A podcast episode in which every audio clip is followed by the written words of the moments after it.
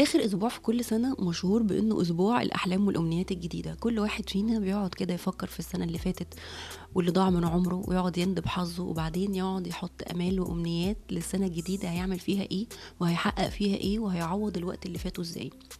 اللي أنتوا شايفينه دلوقتي ده كان على رأس قائمه أمنياتي في 2020 خدت لي سنة بدور على ميكروفون وسنة بدور على ال stand بتاعه.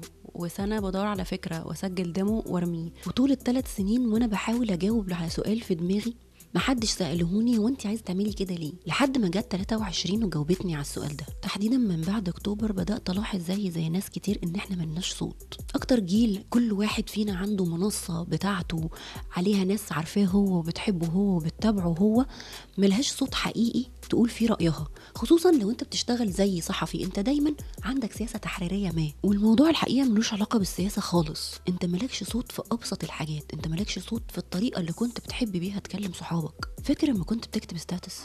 فاكر لما كنت بتحط كلمات أغنية نفسك تحطها status وكانت الناس بتشوفها وترد عليها؟ إمتى آخر مرة جربت تكتب فيها status؟ فيها كلمات أغنية وكم حد رد عليك؟ بلاش.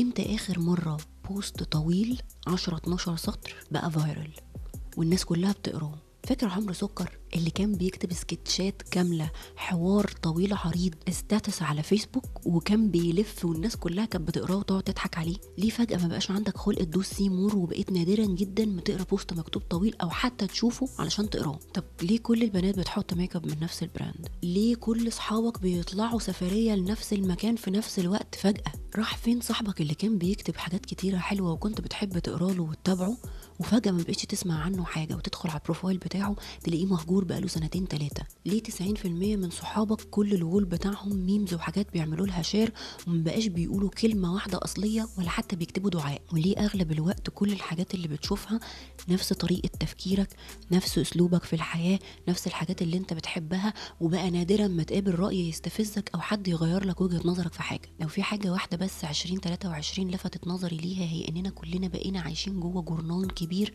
ليه سياسة تحريرية معينة. وكلنا بنكتب وبنسمع وبنشوف اللي الجورنان ده بس عايزنا نسمعه ونشوفه. وأي حاجة مش شبه اللي الجورنان عايزنا نشوفها ما بقيناش نشوفها بل وبقى يتهيأ لنا إنها مش محبوبة وإنها مش ذوق عام. لولا أحداث أكتوبر لولا بدأت الاحظ ال echo chambers وال shadow banning ومصطلحات تانية كتير بتدرس تأثير السياسة التحريرية للمنصات اللي إحنا طول الوقت قاعدين عليها وبنتواصل عن طريقها على حياتنا وعلى اختياراتنا وعلى ذوقنا. واكتشفت إنه حاجات كتيرة من تفضيلاتي ما هياش تفضيلاتي هي اللي اتسوق لي إنها تبقى تفضيلاتي وعشان كده بقيت بحبها. ناس كتيره عمري ما كنت هتابعها ولا عمري كنت هبص لها بقيت دلوقتي كل يوم بتفرج على اللي هم بيعملوه عشان ببساطة هو ده اللي قدامي على الوول. من أول ديكور بيتك اللي فجأة ما بقاش عاجبك وقررت إن أنت تغيره مرورا بأغلب اللبس اللي أنت بتلبسه نوع التليفون اللي أنت مختاره حتى الحاجات اللي أنت فاكر نفسك بتحبها في الطرف التاني وبقت green flags و red flags لحد أصغر فكرة ممكن تتخيلها وقع تحت تأثير أنت بتشوف إيه وما بتشوفش إيه وبتتعرض بكثرة لإيه على الإنترنت. بدايه سنة 2022 وبمناسبه عيد الحب أنا فاكرة إني عملت حوار مع هبة السواح كاتبة مشهورة وخبيرة علاقات. كنت بسألها هو في علاقة ما بين ال social media وما بين إن إحنا بقينا نتطلق كتير قوي كده وبقت حياتنا العاطفية صعبة ورخمة؟ قالت لي طبعا. السوشيال ميديا بقت توريكي تجارب سلبية بس. علشان السلبي هو الرائج وهو اللي الناس بتتفاعل معاه. فانت بتشوفي التجارب السلبية أكتر من التجارب الإيجابية. السوشيال ميديا بقت تعلمك عن النرجسي وعن الشخص الوحش وعن وعن وعن ومن كتر التجارب السلبية اللي بتوريها لك إحنا بقينا داخلين العلاقات كل واحد مخبي ورا ظهره مطول التاني من كتر ما هو متحفز وشايف العلاقات بتفشل قدامه إزاي والناس بتطلع من العلاقات الفاشلة تقول إيه. السوشيال ميديا هي مثلا السبب في إن أنا نزلت مهرجان الجونة متوقعة حاجة ولقيت حاجة تانية خالص. كل اللي كنت بشوفه عن الجونة فساتين وإطلالات و red carpet وفنانات وما كنتش أعرف أي حاجة عن كمية الورش اللي بتتعمل في الجونة.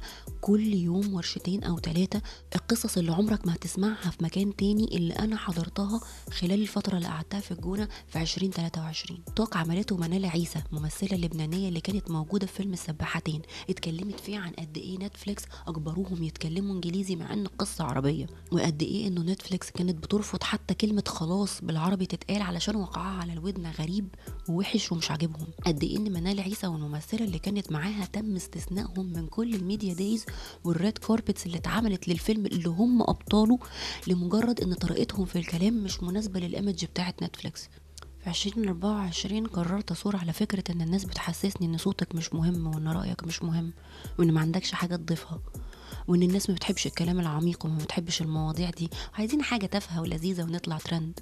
ويا رب ما يبقاش ده آخر بودكاست مصور أعمله وما كسلش بعد كده ألبس طرحة وهدوم خروج وأنا قاعدة في البيت تاني. سلام.